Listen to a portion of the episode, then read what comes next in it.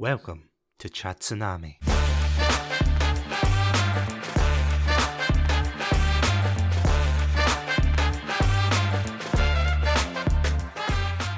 Hello, everybody, and welcome to another episode of Chatsunami. My name's Satsunami, and joining me today is a fantastic content creator that you might have seen around. She is the host of the Better Call Daddy podcast. It is none other than the one and only Reena Friedman Watts. Reena, welcome to Chatsunami. Thank you so much for having me. I love collaborating with other indie podcasters. Oh, honestly, same. It's the highlight of my week when I see that I've got another indie podcaster lined up and I'm just like, yeah, let's go. Let's do it. but how are you doing tonight? I am doing awesome. And this is the highlight of my day as well. I look forward to it because we're going through the grind. And I am sure that you've learned something that I haven't learned, and I've learned things that you haven't learned. And the best way to grow is collaborating with other people who are doing what you love doing. Oh, absolutely. Because I feel as if that is a misconception for people getting into podcasting. And I've said this in the past that people think, oh, it's just such an easy job. You turn on a microphone and then suddenly, after talking into the mic for several hours, you're going to be famous. You know, you're going to be like a lone island and everything. And it's just, it's really not the case, is it? It's not going to be Reena Tsunami after today? Well, we'll, we'll talk about it after the episode. Yeah, we'll, we'll be in talks. Yeah. You'll hear from my producer. Yes, I've got a red panda lawyer in the corner. I often joke about that, but yeah, he'll be in touch. He'll be in touch. One thing that we were talking about is the tools that we use and just little things that we've discovered, like even the app we're recording this on now, Zencastr. If you talk on top of each other, that the audio might dip down. I didn't know that. Yeah, it's a bit of a problem, I'm going to be honest, especially because it's not a universal problem. And as someone who works with software in my day job, it's a bit of a pain when you've got a problem that's not, as I said, universal to every single instance. So whenever I'm talking to, like for example, for you and I tonight, it seems all right. And I keep saying tonight, apologies, because I know time differences are a wonderful thing. it's your afternoon. But yeah, when I talk to some other people, sometimes my audio will dip or it'll just be like a battle of audio waves. So it is interesting to see that. I mean, Zencastr's great, but I think it's the case that not every app or software is going to be perfect, is it? I've even noticed with Riverside that the audio quality might be good, but the video quality might be pixelated or delayed. And I also I haven't found one tool that does everything I need. So I have found some tools that do one thing that I need and I'm constantly on the search for how do I integrate those tools. Oh no, absolutely. It's like collecting Pokemon, isn't it? It's like trying to find the right audio editor, the right recorder. It is. It's just trying to get that perfect mix because there are a lot of companies out there, aren't there? And I've kind of noticed this in recent years, and I think it's because indie podcasting, especially, and in the celebrity sphere, podcasting has had an awful boom in popularity and interest. So a lot of companies are trying to capitalize on it. They're trying to say, come over here, we'll host your podcast, we'll record everything, we'll do this and that. But it is quite tricky. You're completely right. It is tricky that they can do everything correctly. Not only can they do everything correctly, but where are the best content creators doing their thing? And how can we learn from what has been a game changer for them? I want to hear what has been a game changer. So, today, a podcaster that I just connected to this past week, he's a stand up comedian. I- have actually connected to a couple comedy guys recently, but anyway, he is the modern day overthinker, Colin Strayjack. He was telling me that he uses vidyo.ai. And I had had another creator who interviewed me recently mention the same app. So, it's like if two creators that I've collaborated with say that this is a game changer, then you're like, hmm, let me see what that does. And then I'm like, hey, have you used the Headliner app? That one creates audiograms. The thing is, is when you use these apps, it looks like you've used an app sometimes. I feel as if that is quite a sticking point for a lot of creators, especially when they find the perfect app to use, like for example, with Zencastr or Headliner, and then they have a limit on their service because obviously they're a business at the end of the day. As Yes. much as I would love them to release everything for free and have amazing top quality audio for everyone or video, at the end of the day, they are a business and they need subscriptions in order to keep themselves going, keep the lights on, as it were. But those subscriptions really stack up because I mean, I pay a subscription for my website, which is powered through Podpage. On the one hand, I am kind of lazy in that regard because I know I could easily get a free WordPress one, but at the same time, there's also that sticking point of Podpage being integrated with your feed, being able to pick up your episodes and everything. It's just so much handier. But I think if I had to pay for Podpage and then I had to pay for Headliner and then I had to pay for everything else, you know, it's just it's stacking one on top of the other. And at this kind of level of indie podcast creating, like I wouldn't say, as much as it pains me to say, I wouldn't say I'm at that level of professional podcaster, as much as I would like to think, you know, and dream about it. But yeah, it's quite an expensive process if you're going for all the top things. Do you think that puts off a lot of new creators that want to get into podcasting, that they think they have to subscribe to all these services? That's a great question. I would say that I think a lot of new podcasters don't think about all of the expenses going into it. And if they did, it might hold them back from actually wanting to pull the trigger. I think that for me, there were so many reasons why I wanted to podcast. One, I had a lot of connections from my TV days that I still wanted to keep in touch with. And like you said, have casual chats with, have casual conversations with that I thought people might want to be a fly on the wall for. So that was one reason. Two, my dad has always wanted his own show. He's a total character. I felt like we had a special relationship and I wanted to share his wisdom with the world. What's funny about that is that not only have I been sharing my dad's wisdom with the world on our Better Call Daddy podcast, but every time we have on a guest, they're sharing their wisdom with us. And it has, I feel like, given my dad something to look forward to. It's given me special time with my dad, and it's upped our wisdom rating by doing it together. So I think don't think too much about all of these add ons. There's ways to do it inexpensively. I had a Yeti mic for definitely the first year. That thing was like a hundred bucks. Now I've upgraded my computer, I've upgraded my mic. I'm working at a radio station one day a week to expand my reach. I've joined a podcaster network. I'm doing some affiliate sales. These things add on over time. Don't get too caught up in, oh my God, I got to be on YouTube Shorts. I got to have video. I got to have the best graphics. I got to have the best templates. I got to have a professional editor. Those things you can add on one thing at a time gradually. Because I have to say, I think being on all these apps has taught me in particular a very valuable lesson that although part of what you're putting out there, especially at the beginning as an indie podcaster, part of it is hard work. Your networking, your editing, everything that you put in, your research, half of it is hard work. But the other half sometimes, and I think this is a sticking point for a lot of people, and it was for me for a while, it can be just dumb luck sometimes. And I wouldn't say it's like the majority of it is dumb luck, but I feel as if some of it is, depending on how viral you want the show to get. Because I remember, and I've said this story a million times, so apologies if I'm repeating myself, but there was a video I posted on TikTok and it was just a meme video. That was it. Nothing to do with the podcast, just a completely off the topic meme about, I think it was Kung Fu Panda or something very silly about that. And that got over a million views. Why? I've got no idea. I, I didn't look at the analytics. I didn't have a memento board up on the wall or anything with the red strings being like, okay, if I put this up at this time, then just purely by chance, I got that. And it's got nothing to do with the podcast. Whereas when I put up clips of the podcast, I'm lucky if I break maybe a couple of hundred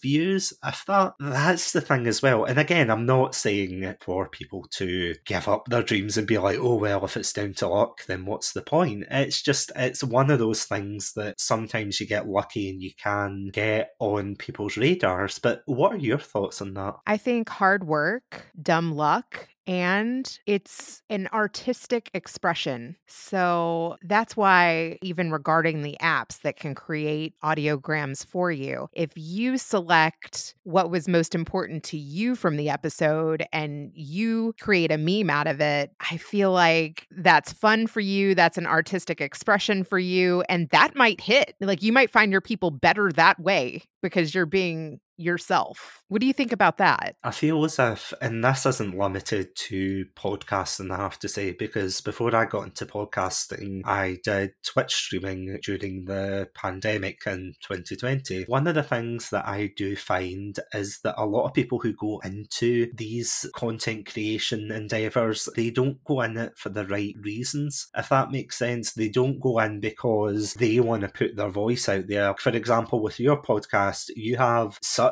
a unique take on things. You do it absolutely fantastically. And don't worry, I'll get to it later to say how fantastic you do your marketing and everything. Because it's like when I see on Twitter and things, I'm like, when my podcast grows up, I want it to be just like that. Aww. But when I see a lot of content creators, they look up to megastars or popular YouTubers, popular Twitch streamers, and they want to be the next them. They don't want to be themselves. They don't want to brand the podcast as, oh, this is my show. They want to say, oh, I want to be the next, I don't know, Let's Play channel, or oh, I want to be the next whatever. And then when their podcast or show or whatever they're doing doesn't take off, then there's that chance, and I have seen it before, but there is that chance of having the wrong reaction towards it, feeling quite angry, jealous. That's definitely not the way forward, I would say. Yeah, that's a slippery slope. The whole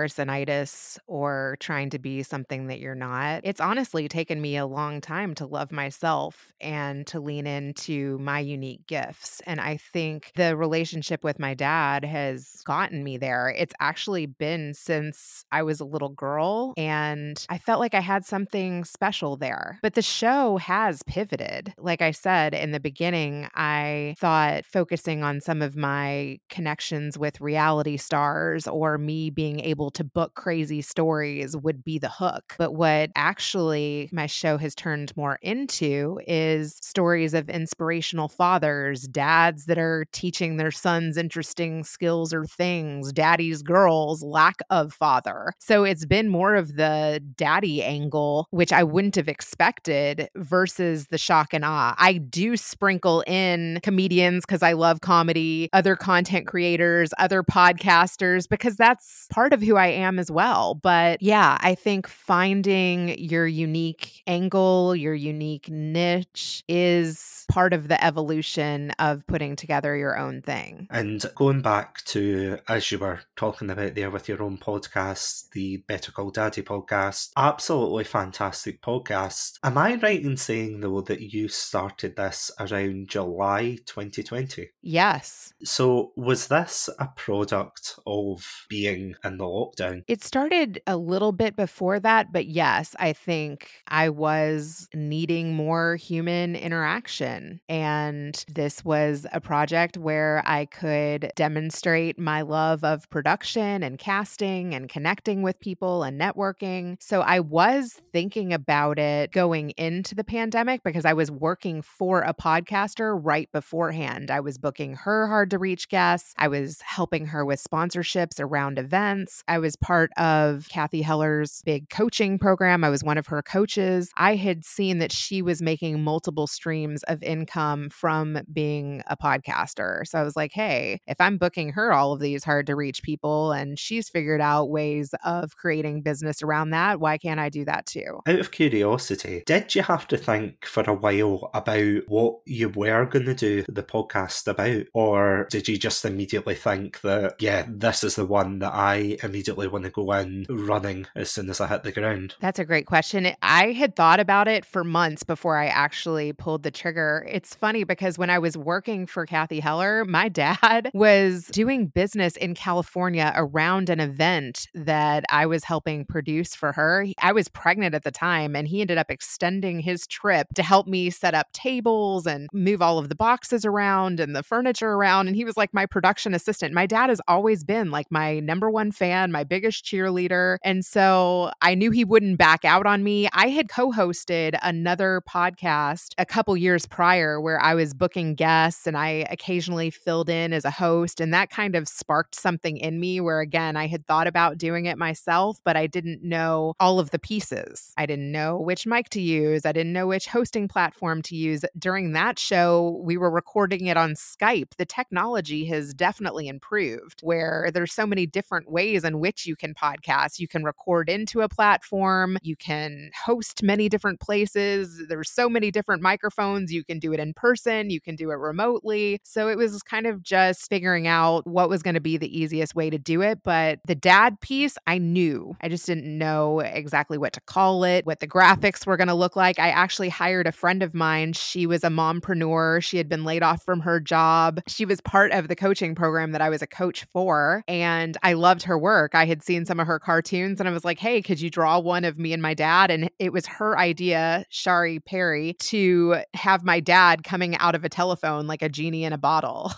so she came up with that idea. I thought it was really cute. And I've kept that same graphic for all four seasons. I loved it. It's personalized. I feel like it captures the theme of my show. People know the idea from just looking at the art. But every season, I've changed different aspects of the intro. I've included my kids in some of the transitions. My daughter says, let's switch it over to grandpa. And then grandpa comes on at the end of every episode and we reflect on the episode. Sometimes the guests have a question for my dad. And I feel like the biggest gift to my guests is my dad's reflection on their story and his intergenerational wisdom. How does he relate to their story? What did he learn from it? What would he add? What does it bring up for him? And he definitely has a different perspective than I do and and years of experience and his own experiences that he relates to their story and my guests love it and it's my favorite part to give the guest. In the final edit, I tag my dad onto the episode. So they don't get to hear that until I send them the final episode. Honestly, I think it is just such a great way to tackle these topics and these interviews. When I first heard it, I, I was listening to hear like how you would actually do it, and obviously when I heard your dad giving his point of view as well, it's just such a unique way to do those episodes. And again, it's done just absolutely fantastically because there's a lot of podcasters that, for better or for worse, I don't know if you've seen them about, you know,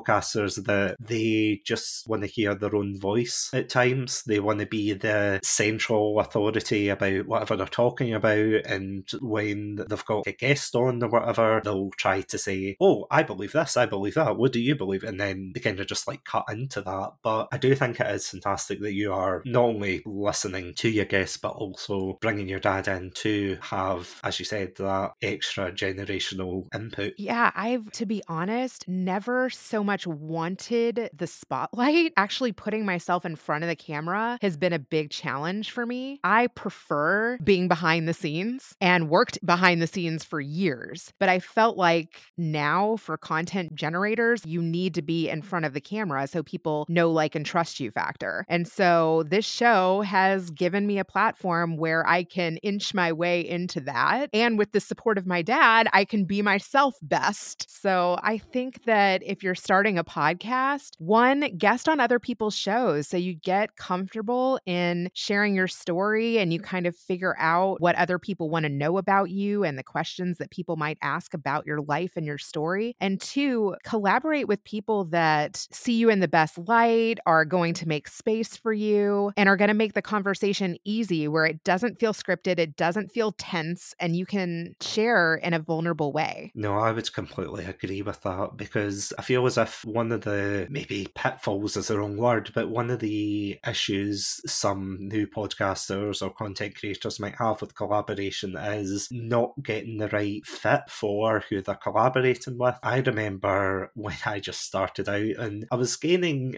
relative traction enough for one or two people to take notice and they said, Hey, we love your show. I can't remember what podcast it was, but without naming any names anyway, this podcast was like, Hey, we love your show. We'd love to have you on. And I was like, yeah, sure. Let me just double check and see who you guys are. So I looked, and long story short, it was a very quote unquote keeping it real podcast where they didn't care about what they said. It was very politically charged, let's just say. And I was like, no, 100% no, because I don't know how new podcasters would feel about feeling pressured. Like, honestly, don't feel pressured if you're listening to this and you think, oh, should I go? Should I not? Definitely go for someone that you feel as if you are going to be comfortable with. Because, yeah, there can be that pressure to think if you're going to collaborate, collaborate with absolutely everyone. But it is okay, you know, to step back and be like, oh, I don't know if that person would fit in. Or have you ever seen that before? Or have you ever had someone where they've approached you and said, oh, do you want to come on my show? But they're probably not the right fit. That's a great question. A couple things came up for me there. One, yes, I have gone on someone's podcast and it went a different direction where I needed to reroute the conversation because I didn't really like where it was going. I feel like I was kind of able to save it and not go too much further in the direction I didn't like going, but I probably should have done better research to know that some of his beliefs didn't really match mine. And then I just want to say something else alongside that. I have gone on someone's podcast and then never heard back.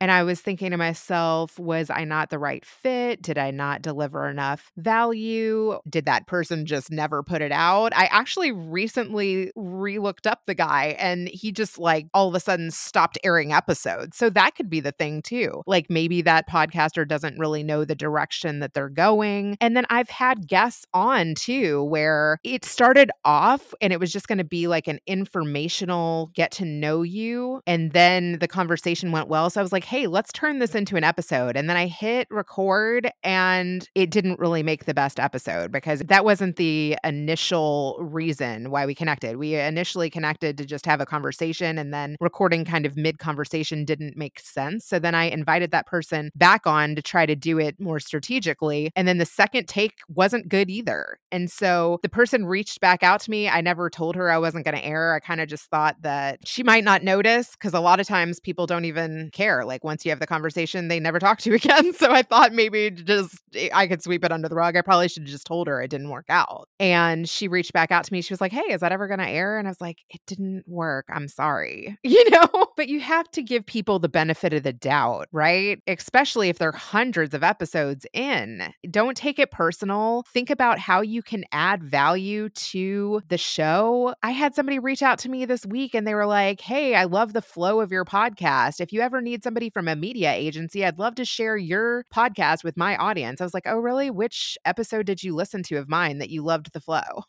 you get pitched so many times. You're like, Should I call their bluff? Do you know, funny enough, I had a comment from another indie podcast. I think it was Seismic Cinema, another Scottish film podcast. And they were like, Oh, we loved your finale. We loved how great a conversationalist you are with your co host. So I went to my friend Andrew, who I did the episode with, and I told him, I gave him this feedback. And he went, Really? Us? Conversationalists? And I'm like, I know, I know. I too was shocked. but yeah, in that case, it definitely sounds as if they just, yeah, said, Yeah, all the episodes. Yeah, it is quite interesting when you do get those, because I have to admit, on the opposite end of that, I got an email recently, and I don't know if you've ever got these emails where it was basically our website now has a domain name, so now it's literally just instead of putting podpage.com forward slash chatsunami, we're now chatsunami.com. And I got a message through my website from some company saying, Oh, I noticed that your website doesn't pop up when you put in the name. Don't worry, with our package and all the usual stuff, we'll be able to promote you in Google and everything. So I literally two seconds later typed in Chatsunami and it was the first result. And I was like, hmm, have you ever had that before? Oh gosh, the amount of cold pitches I get. And some of them are smart too, where they figure out how to WhatsApp you. I'm like, what in the world? Block. Really? Yes. I had one of these podcast promoters WhatsApp me. I'm like, I don't know how you figured out my number. That that was smart. You know, they, they want to tell you that they'll spend money on Google ads and they'll monetize your channel in one week. All of these outrageous claims. And then they show you all of their clients and then they circle the number of views you're getting and how they can up your engagement. And I'm like, I don't want to cheat though. Whereas it's nice to have things go viral. For me, it's not just about the views. Like you said, what is your why? What is your intention? Are you looking to grow as a human? Are you looking to network with people? Are you, why are you doing it? I think that that is something that's really important to continually check yourself on. Yeah, it's definitely true. Having a goal for podcasting can definitely take you a long way. And it definitely takes you a while, I would say, at least in my experience, I would say that it does take a while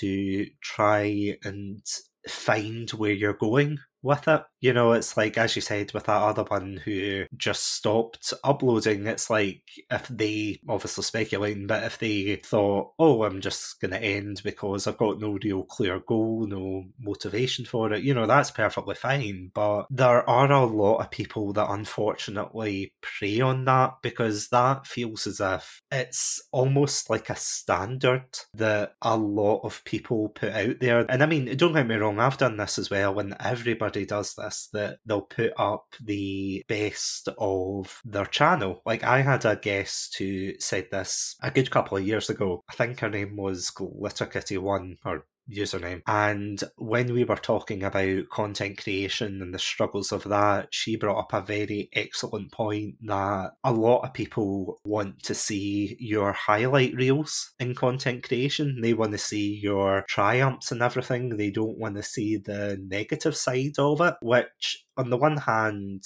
you know, you can see why people would gravitate towards people who are seemingly more successful. But on the other hand, that creates almost a false image that people might think, oh, I now have to live up to that standard of podcasting or content creation as a whole. I'm sitting here shaking my head up and down. Yes, people only want to see the highlight reel. They want to see people who keep it positive. But like you said, it, there's a lot of hard work. A lot of hard work goes into it. And if you talk to any podcaster who's been doing it for a long time, many of us feel like they want to quit every day. I mean, especially when you see your analytics not doing as well, or you put out a bit of content, you think this is going to be the one, and it doesn't. And it's a really hard hobby, isn't it?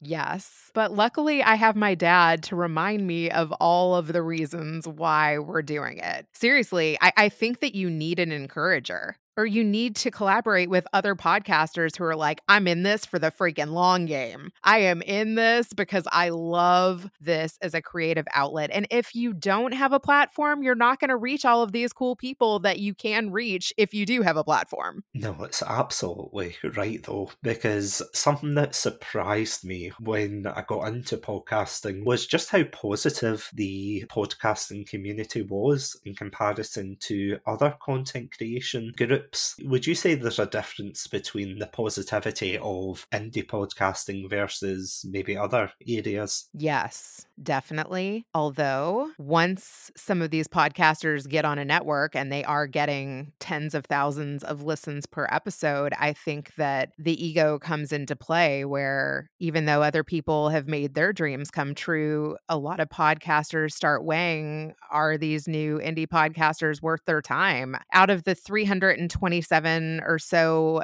that I have aired, episodes that I've aired, I've only had a couple of people be like, So, how many downloads are you getting? And truthfully, that varies per guest and per how much the guest shares, or whether that guest has an email list, or whether that guest is going to promote too. That definitely comes into play. Yeah, marketing's a pain in the backside, isn't it?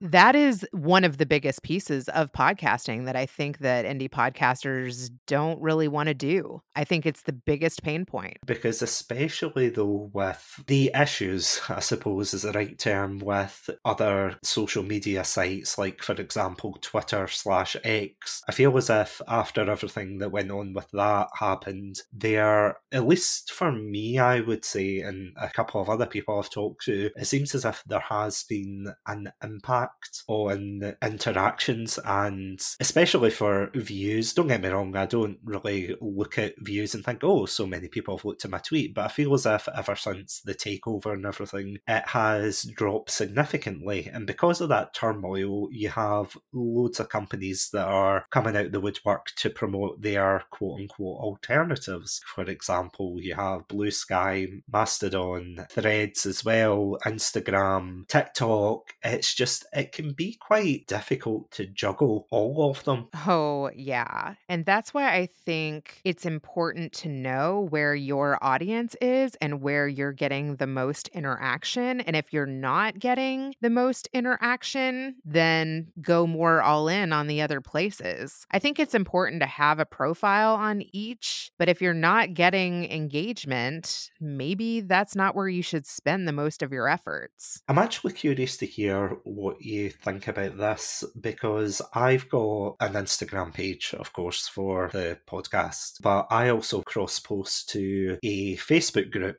Like I literally just post it to Instagram, but automatically post it onto Facebook. But I barely get any interactions on Facebook. I might get one or two, but it's not really where I'm putting my eggs in the basket, as it were. But I feel as if there is that kind of, and I think it was something we were talking about earlier, it's that almost pressure that you need to be visible everywhere because something that you brought up earlier that I just want to touch on when you talked about how you're doing a lot more video episodes as opposed to just being behind the mic. I completely relate to that because for the longest time, you know, I've been very self conscious about myself and thinking, should I put myself out there? Should I just keep myself hidden behind the Red Panda avatar? Because at least for me, being behind the mic and being behind the camera means that the Red Panda and Chatsunami is almost the symbol of the podcast. Like when people look at the podcast, they're going to think, oh, it's Chatsunami, it's about this, it's about that, but they're not going to necessarily associate it with me, if that makes sense. Like, I don't want to be the glory hog. It sounds contradictory, doesn't it? That I'm saying, as the host of a podcast, I don't want to be the focus of my own podcast, but I feel as if with everybody coming on, I want them to almost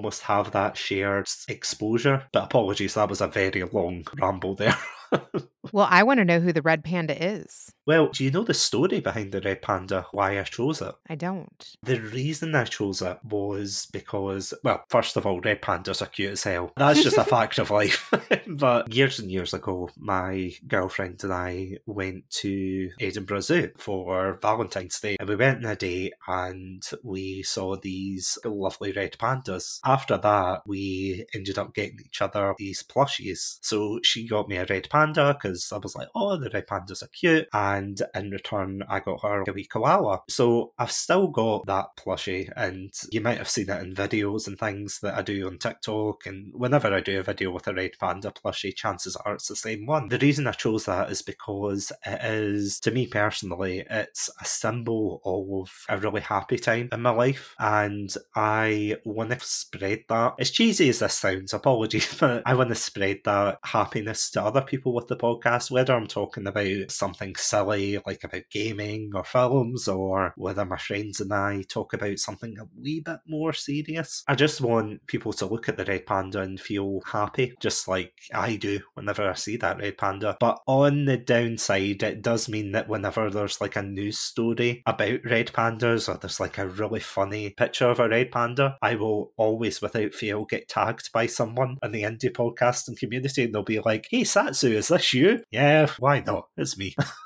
I feel like maybe you can play that up more. If people are associating you with it, yeah. Don't get me wrong, I'm absolutely delighted that people do that because it's almost like a Pavlov reaction that now whenever they see red pandas, they're starting to think of Chatsunami, which don't get me wrong, red pandas, as far as I know, aren't as common walking around, but when they do pop up, it is quite impactful. And that is actually something that I'm quite curious to hear your thoughts on just about branding as a whole, because do you feel as if that's another issue that new podcasters have when they come into podcasting? They want to try and be popular, but their branding isn't as stellar. Oh, yeah. Branding is an evolution too. One really just easy tip that I started doing in the beginning is if you have a headshot that people know you by, you need to have that same headshot on every platform. Just like you have the red panda and people know you by that. What do people remember about you? And I experimented with from season to season, changing my colors, changing my graphics, but people get attached to the original. People get attached to the red panda, right? So I actually think switching up my graphics too much made it a little bit less recognizable. So I think just stick to the basics. Start with if you have one headshot, make sure it's on LinkedIn, make sure it's on Instagram. Are all of your names matching on every platform? My Twitter name was Reena Reena. So then I was like, ah, I should make it Reena Friedman Watts, the same as LinkedIn, the same as Instagram,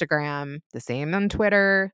Unfortunately, I wasn't able to grab Better Call Daddy on Twitter. Somebody had it. So I did like Better Call Dad 1. But if you can get those names on every platform, that's something to think about with branding and with creating a show is is that name available? How many people have it? Same thing with your website. Do you want .com? Do you want .ai? There's so many different extensions now. Do you want to own multiple extensions because if somebody else wants the name, are you protecting it? Do you want to have different variations of that? Do you want to own all of the domains, right? So in creating a name and a brand, you need to see what's available and who else are you associating yourself with by taking that name. I actually remember my friends and I were working on another project and we were trying to come up with a name for it. Basically, it's a, it's a podcast thing, but it's not really associated with Chatsunami. But we were trying to come up with a name, and one of my friends immediately just slammed his fist on the table and he was like, Whatever you do, I am vetoing the name, or rather, not another X podcast. Which, don't get me wrong, if that's what your podcast is called, that's fair enough. But there's a lot of people that call it a kind of ironic name. Oh, look, it's a podcast about gaming podcast. How many people are going to take that? How many people are going to just say, I'm going to choose this name? I love that your red panda story is tied to a good moment with your girlfriend at the zoo.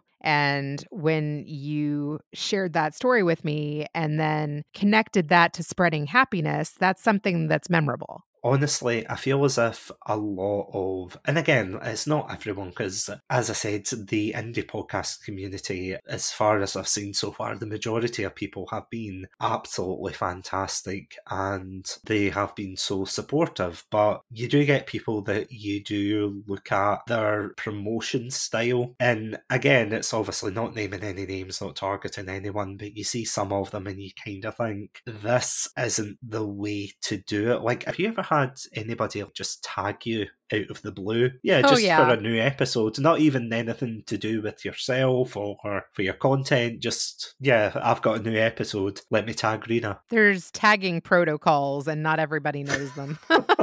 It's eh, a struggle. Tagging manners. Yes, tagging etiquette, as you said. yeah, tagging etiquette. It's funny because I feel like there's been different versions of that on LinkedIn. Like years ago, everybody tagged each other. Now it's almost like you have to ask if you like to be tagged. I can honestly just imagine that message being like, Dear sir or madam, may I tag you in this post? Kind regards.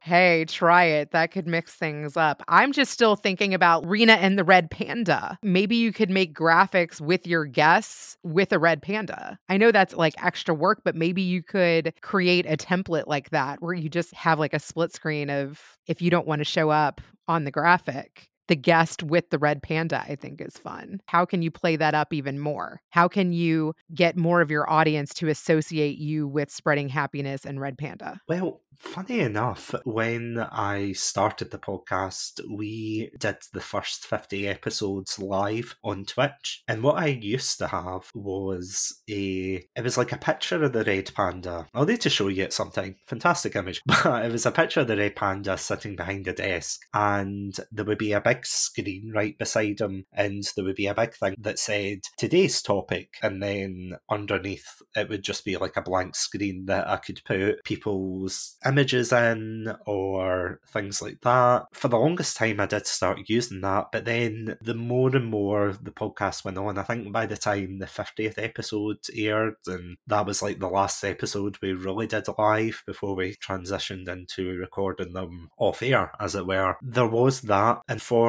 my podcast art, I've got two absolutely fantastic artists that do them. One of them is a guy called Arroz Carlo from the Philippines, a fantastic guy, but he does like a lot of the chibi artwork for it. And honestly, he must be sick of me. Like every time I have a themed month, I don't know if you've seen the artwork for the theme months, but every time there's a theme month, I always try and shake up the artwork. I always say, right, it has to be the red panda and whoever I'm on with to make it more theme appropriate and everything. And I just keep thinking he must just be looking at his DMs and seeing me pop up and think, oh, Jesus, not this guy again. the only other thing that I did think, and I haven't had a chance to use it yet, was I thought, how do I get one avatar to kind of fit all? And I had this idea of an avatar where it was just like this kind of robot with a kind of TV head. And then I thought in that way I could have the name of the person in the box. So, for example, like for tonight, we're recording this both in Scotland and America. you know, it's as if you're beaming in or like a guest is beaming in to talk. But I do agree. It's definitely something I do need to capitalise on a lot more. And it is hard, especially when you're collabing with people, isn't it? That you have to not only get the artwork right for yourself and for the show, but you also have to make sure that you're not doing a disservice to the person that have come on your show. Yeah. I feel like my branding is so personalized. Like I've had all of my kids turned into cartoon characters as well. So one of my graphics is like my mom, my dad, and then me, my husband, and all four kids. And all of those cartoons go around the guest's headshot. So that's very personalized to me and my family. And I, I feel like by putting the guest with my family around them, it's almost like inviting them into my family in some kind of way. I do absolutely love how personal that is. And I do think that's fantastic. But I'm just laughing because, in comparison, I'm looking at my own podcast art and my friend Adam and I, we pretty much did the first 50 odd episodes, or yeah, there was a couple that he was out for, but I was asking him, oh, what avatar would you like? Because if he was going to be part of the show, I thought, you know, I want more of a face on there, and I knew he wouldn't want his face. So he ended up saying he wanted to be a sandwich. I don't know if you've seen the artwork for his avatar. I love the idea. That's creative. I think I heard you talk about it before, the sandwich. Long story short, it was out of a game called Deadly Premonition where some of the characters go into this diner and they have this horrible looking sandwich. And one of them says the sandwich is so bad, he calls it the sinner sandwich because it's punishing yourself by eating the sandwich. And because we got really close over playing that game, he was like, I want to be a sinner sandwich. So I was like, right, okay, you're a sinner sandwich. My other friend wanted to be a chibi version of himself, like a kind of cutesy, cartoony version. So I was like, right, okay, you're that. I got another friend on for more of the gaming side, but he was very indecisive, so I made him into a panini. Well, I didn't make him into a panini, but that was kind of related to the sandwich. So it's honestly this cartoony, over the top, like lightheartedness, I think, is what I would try to get at because I know for your podcast, especially, and I mean, after is it over 300? episodes that you've done. Yes. That is absolutely fantastic, by the way. I meant to bring it up earlier, but I was looking Aww. at the list and I was like, wonder how many you've done. And I saw it was like over 300. I was like, my God, I've got about half of that. you should give yourself credit because that's not easy either. It's an uphill struggle, isn't it?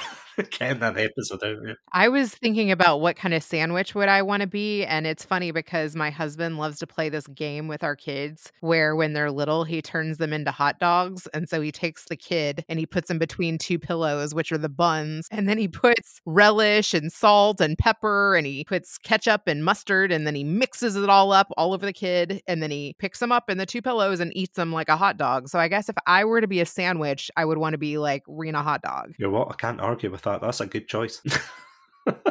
You know, I've never actually thought about that question for myself, nor has it ever come up when, you know, they see Adam's avatar and they go, all right, he's a sandwich with a face, and they just never ask any questions. But I don't know. I mean, I'm British, so it'd probably be like a Bowden sandwich, like a sandwich from the local bakery or something like that. Probably not a baguette. I'm not that fancy yet. Going back to something you were saying earlier, maybe when I get 10,000 plays an episode or something, then I'll just slowly transition into baguette. But as a kind of closing point, though, as I said before, you have done the Better Call Daddy podcast. You have been absolutely fantastic at branding yourself on Twitter and everywhere else. And am I right in saying as well, you also run a thing called Megawatts Productions? Yes, Megawatts Productions. I help other podcasts come to life. So if you want to start a podcast, I can help you do that. And I really enjoy the entire process from picking out the music to helping with branding to coming up with the guests to being on the recording to packaging the audio ready for broadcast. When I was doing my research for this episode, I was like flicking through the website and I just thought it is just absolutely fantastic what you do, both as a content creator and as someone who supports other podcasters, because you do a lot of supporting, I have to say. And I don't mean that in a bad way, by the way, sorry. Just you really do support a lot of podcasts out there. Thank you. Yeah, it's amazing when you connect with so many other content creators, what can come of that? Just referrals and affiliates and speaking gigs and in person interviews and events and just all kinds of new ideas. That is why I feel like everyone should have a podcast because you will learn a lot about yourself. It's great for business and you will evolve as a human. I would honestly say that before I started a podcast, I was very self conscious about my own voice. I was very self conscious about how I spoke, the way I conducted myself through content creation, especially because honestly, you should see some of the earlier content creation stuff I tried to do. I was really, I mean, I still am into language learning. And before I got into Twitch streaming, I thought maybe I'll try to do content related to language learning. And I did a lot of script reading. And I don't know how you feel about this. You feel as if it's harder to read from a script as opposed to something like this where it's very much off the cuff and it's quite natural? Oh, yes. And it sounds much different. Can you tell the difference in someone reading a script versus shooting from the hip? Oh, 100%. It is like night and day. Some people, don't get me wrong, some people are just that talented. Like they were born with the voice of an angel being like, I have the power to hide the fact I'm reading from a script. But there's some people, myself included, because if you listen to my solo episodes, especially, you'll hear that maybe I'm a bit more stilted in the way I say things. I am getting better, but there's definitely that difference between when I do a solo episode episode where I actually have to effort into concentrating in what I have to say as opposed to bouncing off somebody else. It's definitely like, can you tell when you hear people? Yes, because one of my clients is a completely scripted show. And so, even though I help script it, I usually say to the guest, I know you know the questions, I know you know the answers. Please try not to look at the script because I want it to sound conversational. Because, I mean, especially for people starting out, it can be nerve wracking when you want to put out something that's polished and clean and everything. And I do think that is something that people underestimate. You know, it's people don't really realise that it takes a while to get to that level of feeling comfortable. Yeah, that's why I suggest guesting on other people's podcasts before starting your own. I think that's the best order. Get comfortable having conversations, knowing your own story, and just the medium of communicating in this way. But before we wrap up, what advice would you give new podcasters out there? Because as I said, you are, and again, I'm not just saying this because you're on, and I always say this to other people, like I'm not just saying nice things because you're on as a guest, but as an accomplished content creator like yourself, the fact that you've done a great job in marketing and supporting other people, and especially with your own podcast, what is the one key advice that you would give new podcasters coming into the medium? I would say invest in yourself because if you just want to have the conversations, that piece is hard enough to get good at. So I would say hire somebody to do the things that you don't like doing. If you don't like marketing, if you don't like doing the social media, if you don't like editing, those pieces will hold you up. So find a VA, find an editor, find somebody that can help you with the pieces you don't like doing. And then you can focus on what you do like doing. I had to do that in my own business, but by investing in myself, I got the return. You know what? I couldn't have said it better myself. on that note, Reena, thank you so much for coming on the show tonight and, yeah, sharing your wisdom on podcasting. Thank you so much. I have loved hanging out with the Red Panda. Oh, no, I've honestly enjoyed having you here. Before we wrap up, where can these lovely listeners at home find your content? BetterCallDaddy.com is my newly made over website, and you can find me on Instagram, LinkedIn, and Twitter at Reena Friedman Watts. And if you want to listen to more content from ourselves over at Chatsunami, you can check us out on the website, chatsunami.com, as well as all good podcast apps. Just look for the Red Panda under the name Chatsunami, and we'll see you there. I also want to give a huge shout out to our Pandalorian patrons, Robotic Battle Toaster and Sonia. Thank you so much for supporting the show. But until then, stay safe, stay awesome, and most importantly, stay hydrated. Welcome to Chatsunami, a variety podcast that discusses topics from gaming and films to anime and general interests. Previously on Chatsunami, we've analysed what makes a good horror game, conducted a retrospective on Pierce Brosnan's run as James Bond, and listened to us take deep dives into both the Sonic and Halo franchises. Also, if you're an anime fan, then don't forget to check us out on our sub-series Chatsunani, where we dive into the world of anime. So far, we've reviewed things like Death Note, Princess Mononoke, and the hit Beyblade series. If that sounds like your cup of tea, then you can check us out on Spotify, iTunes, and all good podcast apps. As always, stay safe. Stay awesome, and most importantly, Stay hydrated. This episode is sponsored by Zencastr. If you're a podcaster that records remotely like me, then you'll know how challenging it can be to create the podcast you've always wanted. That's where Zencastr comes in. Before I met Zencastr, I was but a naive podcaster, recording on low quality, one track audio waves. With Zencastr, you can kiss those fears goodbye as they provide crystal clear audio and HD video. Plus, with our all in one podcasting suite, recording with guests is extremely simple. From local recordings to post production, Zencastr has it all. Go to zencastr.com forward slash pricing and use my code Chatsunami. You'll get 30% off your first three months of Zencastr Professional. I want you to have the same easy experience I do for all my podcasting and content needs. It's time to share your story.